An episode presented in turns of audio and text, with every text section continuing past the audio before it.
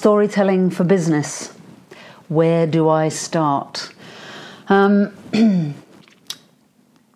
feels like there is a lot of noise around about storytelling as a thing for businesses and for organizations and for entrepreneurs or inventors or innovators. There's just a lot of stuff around about the importance of storytelling and why you should be telling a story and using your story as a differentiator. So I quite like the idea of us having a conversation to sort of unpick that a little bit and to look at it, because I think sometimes you could get the impression that storytelling is like, oh, so this is the current big thing. This is the thing that everyone is talking about, and yet it's brand new. This thing. Yeah. And storytelling for me, as somebody who's worked with my story and other people's stories for over a decade, but then actually way before that, for my whole career actually as a theatre practitioner, and I feel that my roots into storytelling are into this really ancient thing. So it's like there's nothing new or trendy or it's not a trend. Storytelling is not a trend. So when we decided, you come in. I was just going to pick up on what you said, because yes, what I was seeing, and don't forget what you were going to say, is that business is by its nature transactional. And so even the way it thinks about storytelling is as a transaction. And I think that's what I'm interested in delving below, really, in this conversation. How it can be so much more than that in business. Yeah. The image I got was of being in an airport, which, you know, I have been in lots of airports and I have done lots of travelling. And For business, yeah. And, you know, the idea that you pick up a book at the airport, which is going to teach you how to tell a story, and of course there's loads of material out there about how to tell your story, and at the same time, when we work with people, one of the first things that they will often say is, but I don't have a story, or I have thousands of stories, or, you know, what's the right story to tell? So it's like, well, it's okay to pick up a book that's going to tell you how, but actually there is something to excavating your story and doing the work to examine what your story is, that goes beyond just a how-to book, storytelling for dummies. Yes. I think that transactional piece is always about the story that comes out of your mouth. Is the focus is always on what are you going to say and how you're going to say it to communicate something, to have impact, to influence.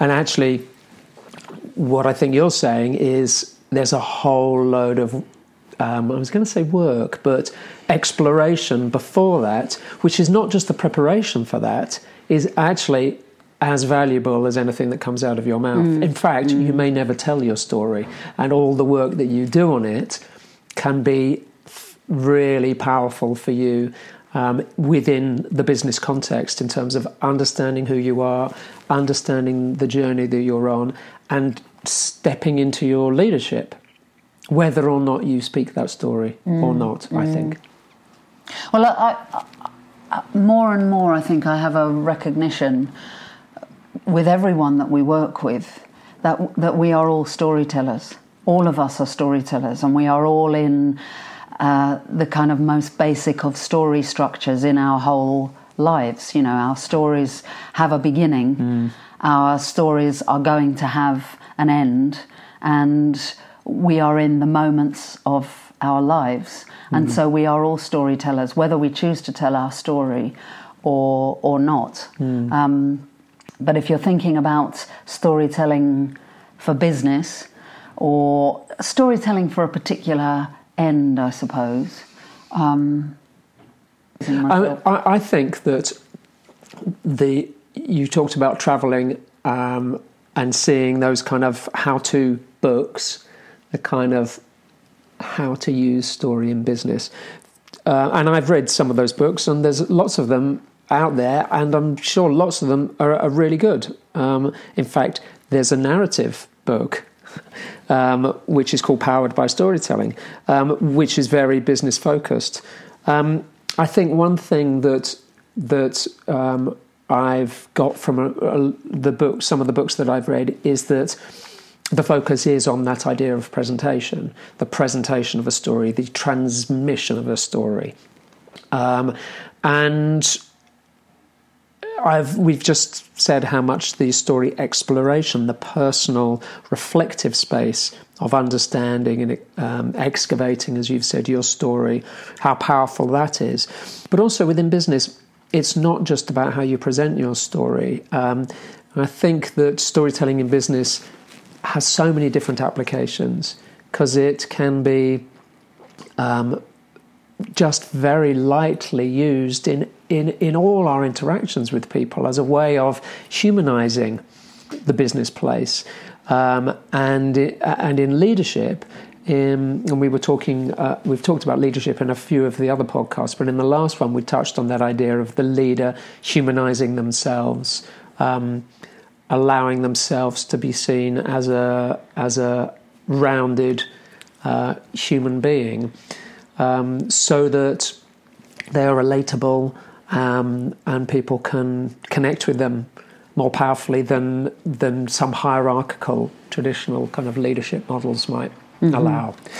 So I think there's so many different ways that stories and storytelling can be harnessed within the business environment, which is not just about standing on a podium and doing a presentation, having a keynote speech, doing the annual, shareholders meeting, whatever it might be. Making a pitch.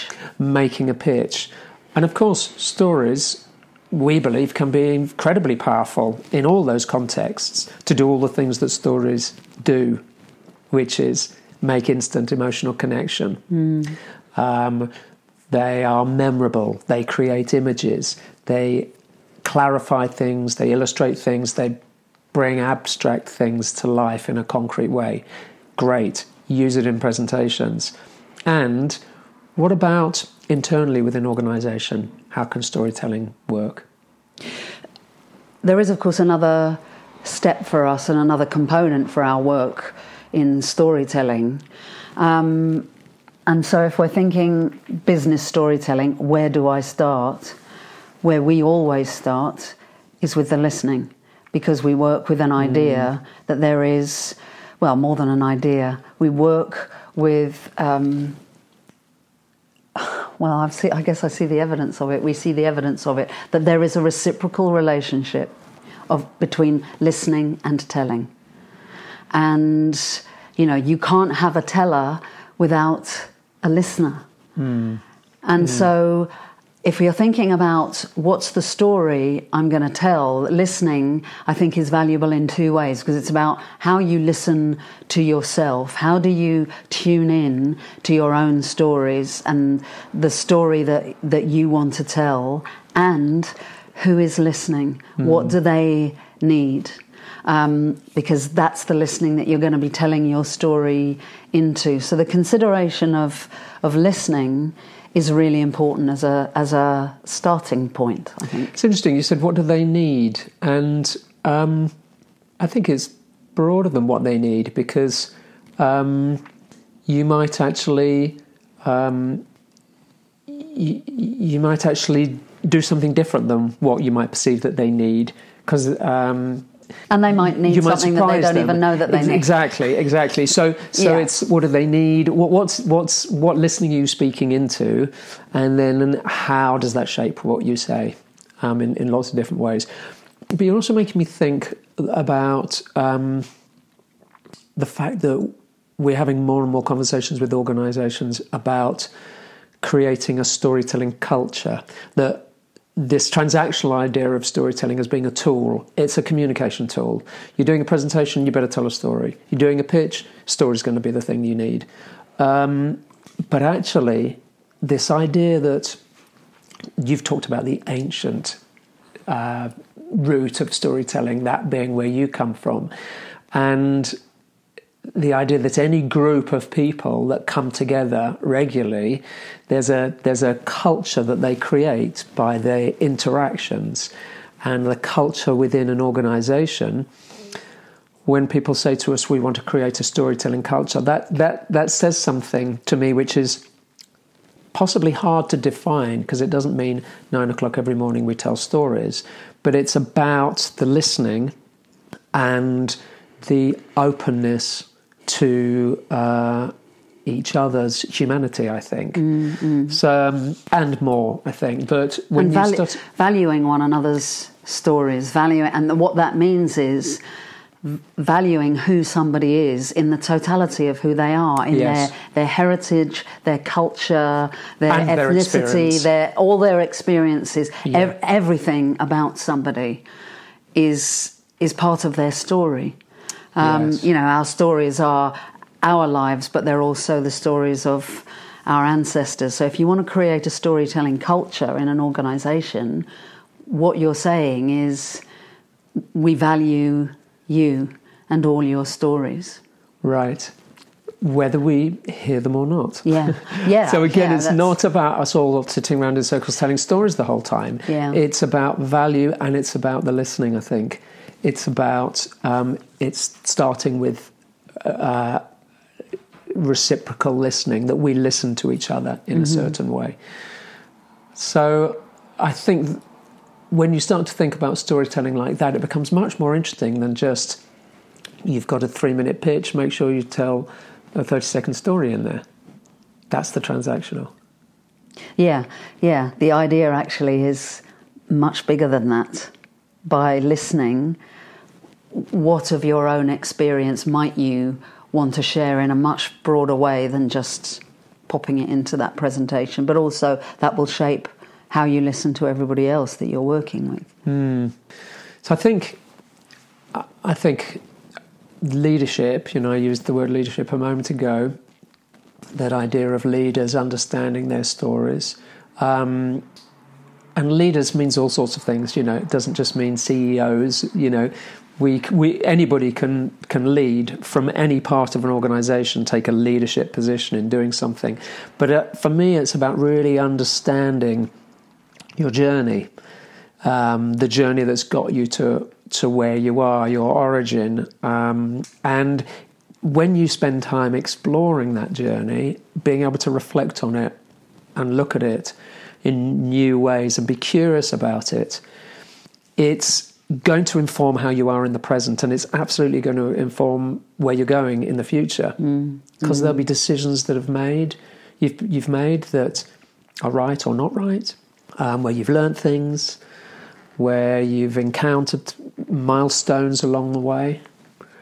So I think there's something about leadership, but I was also then thinking more broadly about storytelling in business. It can be really powerful as a way to train and induct people into a culture. If we're thinking of, you know, every organisation being a culture, it's a culture with values and a culture with kind of practices, ways they do things.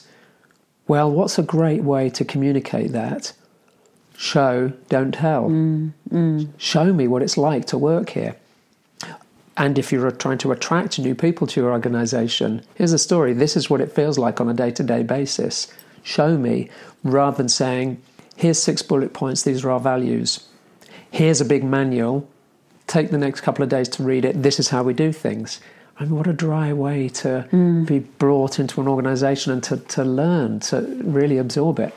Well, I think there are key stories that for any of us, it's a really useful enjoyable, satisfying process to work with, which is, and whether this is on a personal level, you personally, or your organisation, is that we can think about the origin, so our origins as a person, and that's about where we are from in the broadest sense, our heritage. And if we're talking about an organisation, then it's, how did this organisation start? What was the idea? What was the creative impetus behind this thing, this product or service? So there's the origin story, or might say. It might be, how did I get here?